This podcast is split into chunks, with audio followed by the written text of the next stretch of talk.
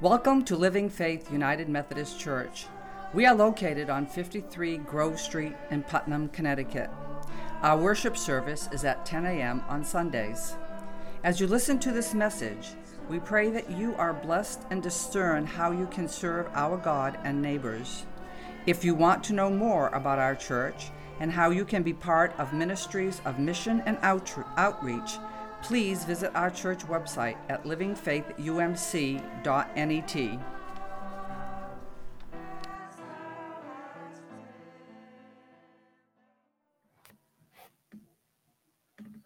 The gospel reading today comes from Luke 9, uh, chapter 9, verses 28 through 36.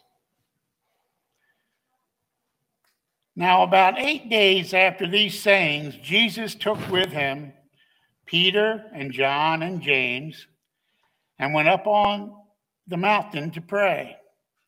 And went up on, and while he was praying, the appearance of his face changed, and his clothes became dazzling white.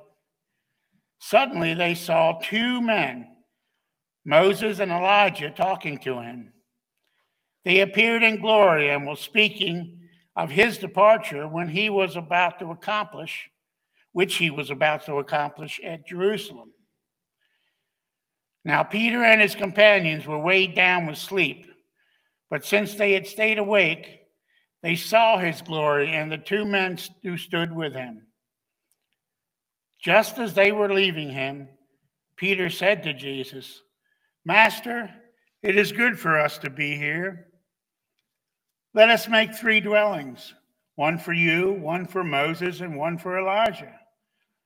Not knowing what he said. While he was saying this, a cloud came and overshadowed them, and they were terrified as they entered the cloud. Then from the cloud came a voice that said, This is my son, my chosen. Listen to him. When the voice had spoken, Jesus was found alone. And they kept silent, and in those days told no one any of the things they had seen. May God add his blessing to the reading of his holy word.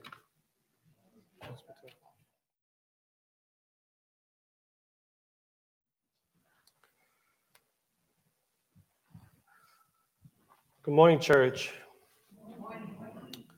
I have one more reading that I want to share with you this morning from Prophet Isaiah, chapter 2, verse 4, just one verse. God will judge between the nations and settle disputes of mighty nations. Then they will, be, then they will beat their swords into iron plows and their spears into pruning tools.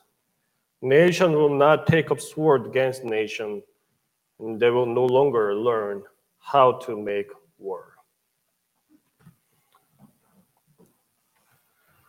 Let us pray. Let the words of my mouth and meditations of our hearts be acceptable in thy sight, O Lord, our rock and our redeemer. Amen. A father holding his daughter tight as she tells him, Daddy, please don't go. The father says a farewell to her. While she escapes her country, her father stays behind in the city of Kiev and joins the civilian group uh, to fight. The couple was expecting to get married in May. However, they could not guarantee whether could, they could survive long enough to get married then. So they decide to marry early. Instead of going away for honeymoon, they take weapons in their hands to fight for their home and for their country. A little girl records herself asking the president of Russia to pull back his troops, urging the whole world to watch what is happening to her people.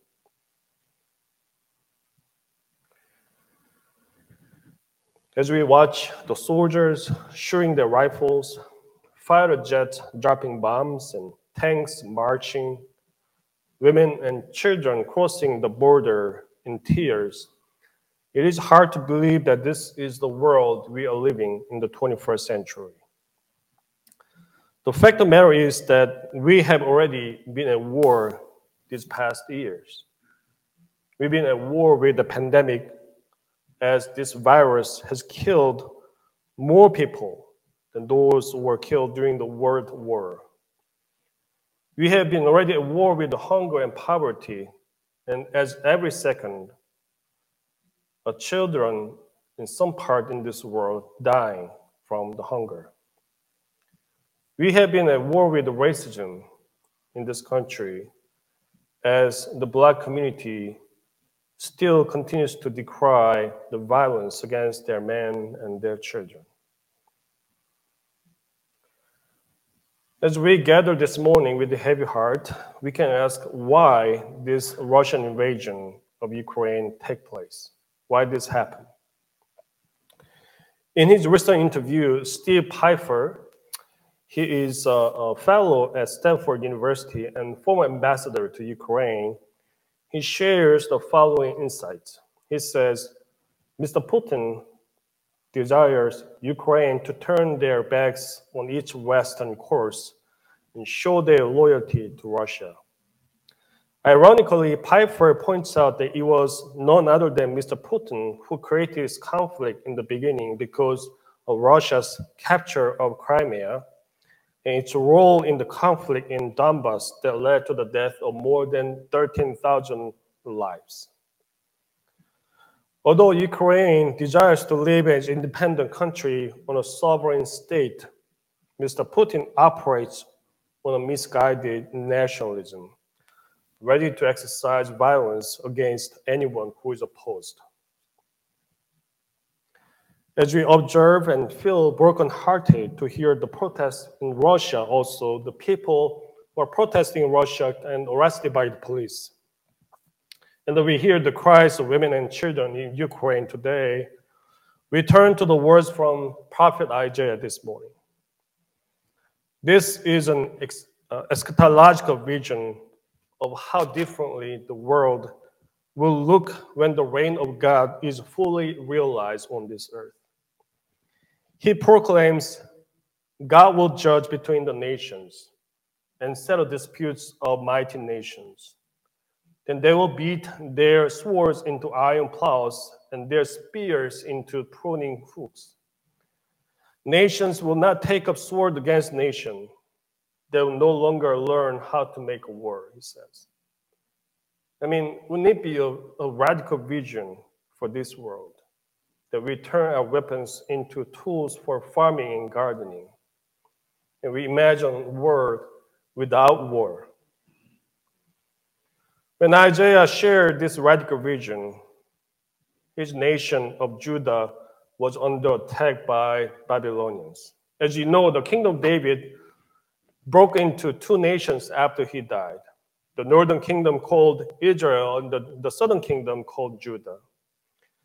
Isaiah and the people in the south at the time had already seen what happened to their siblings, like the relatives in the northern kingdom, Israel, as they fell to the, uh, the, the, the, army of the uh, Assyrians in 721 BC. And Isaiah warns his people in the southern kingdom, Judah, that they would also fall to the foreign country. Their cities will be burned and ruined, and their children will be captured and taken as captives to, the, um, to their foreign land. That's what happens when we see that there is war in some part of our country. The other day, I went to Price Chopper for some grocery shopping. There I saw Richard actually, you know, it's funny, he's sitting in the back this morning. I saw Richard from our church he usually wears the cap that says Vietnam War veteran. When I asked him how he was doing, Richard started telling me how unhappy he was that his uh, wound from the war was not recognized to be compensatable for a long time. And then he started telling me what he saw during the war. His fellow American soldiers being gunned down and the Vietnamese civilians being blown up here and there, losing their limbs. And I told him, Richard, did you know that my uncle also went to Vietnam with the Korean army? When it comes to war, there's no winner and loser. Everyone becomes a victim, not a victor.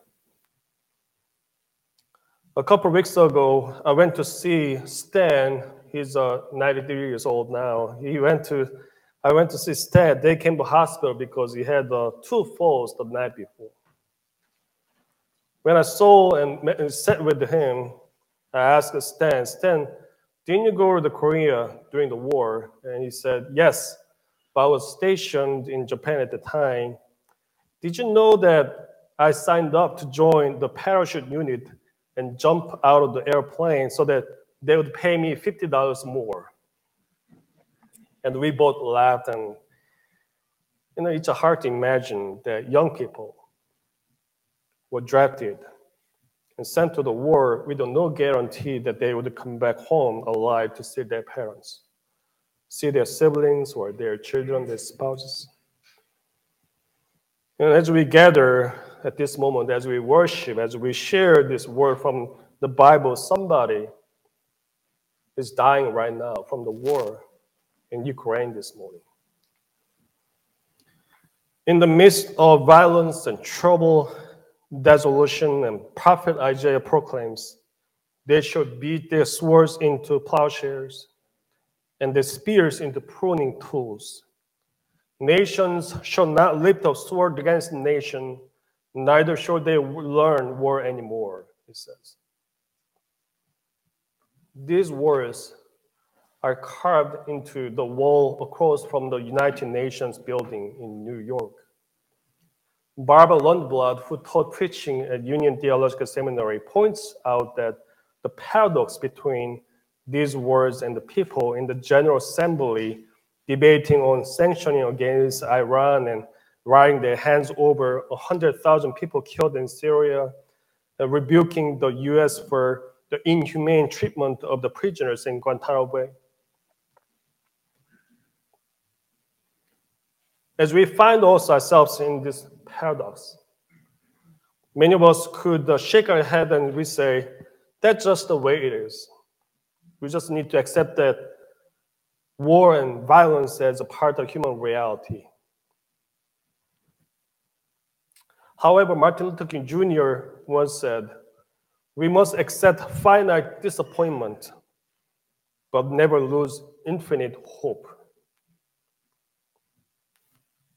he says, never lose our infinite hope. If our hope comes from God, who still works with the human beings to create the redemptive story of God by God's grace, that God invites you and me be part of what God is doing in this world, in God's redemptive love, then our faithful response is not to fall into nihilistic depression and say, there's nothing we can do about it. But we reach our hands out to our neighbors in humility and pursue healing, renewal, and restoration. That we work to mend the wounds and brokenness of this world together because that's what God is doing. As we find ourselves what the world is and what the world could be, we should always orient ourselves toward the future of God, where justice rolls down like waters and the righteousness like an ever flowing stream. And this is the vision Prophet Isaiah proclaims the world can be. One day the world is coming where the wolf shall live with the lamb, the leopard shall lie down with the kid, He's talking about the world where a little child leads the calf and lion together, and the cow feeding with the bear. And the lion is a straw like an ox. It's not about our capability or ability to imagine the world differently, and say whether something is realistic or not. But the future of our world is shaped by the redemptive hands of God who would lead nations to reconciliation, who would see both the rich and the poor at the same table and feed them at the banquet, and seeks renewal and restoration of God's world one day. Last year, I saw a news article that it says on Sunday morning, Reverend James Curry brings a hammer and tongs to the backyard of St. Paul's Episcopal Church in Newburyport, Massachusetts. He fires up a portable forge and turns a gun barrel white hot and bangs it and bends it. This poem is called Swords to Plowshares, which grew out of the tragedy of Sandy Hook Elementary School back in 2012. These guns are secure from the police department gun buyback programs. After these weapons are turned to agriculture tools, then they are donated to community gardens, high schools, or churches. Although these were once tools of violence, they now serve a new purpose to tool of peace. I don't know about you, but to me, a story like that is a witness, a kingdom of God that breaks into this world. That we know that what God desires us to be is not that far from us time to time, we see that kingdom of God is right among us when we forgive one another, when we heal the sick, when we sit with the poor and eat with them together, and when we welcome the strangers to us. The kingdom of God is right here among us. Again, Dr. King said, Darkness cannot drive out darkness. Only light can do that. Hate cannot drive out hate. Only love can do that, he said. In times of chaos, violence, wound, and sorrow today, we hold the hands of Christ, who is risen from the most violent death he suffered. As he tells us, Do not fear, for I am with you. The love of God empowers us to take courage in God who is the ultimate judge between the people and people and the nations and nations. That we lay down our weapons, instead hold hands our neighbors to forgive one another, be reconciled with one another. Then one day we serve one another. Amen.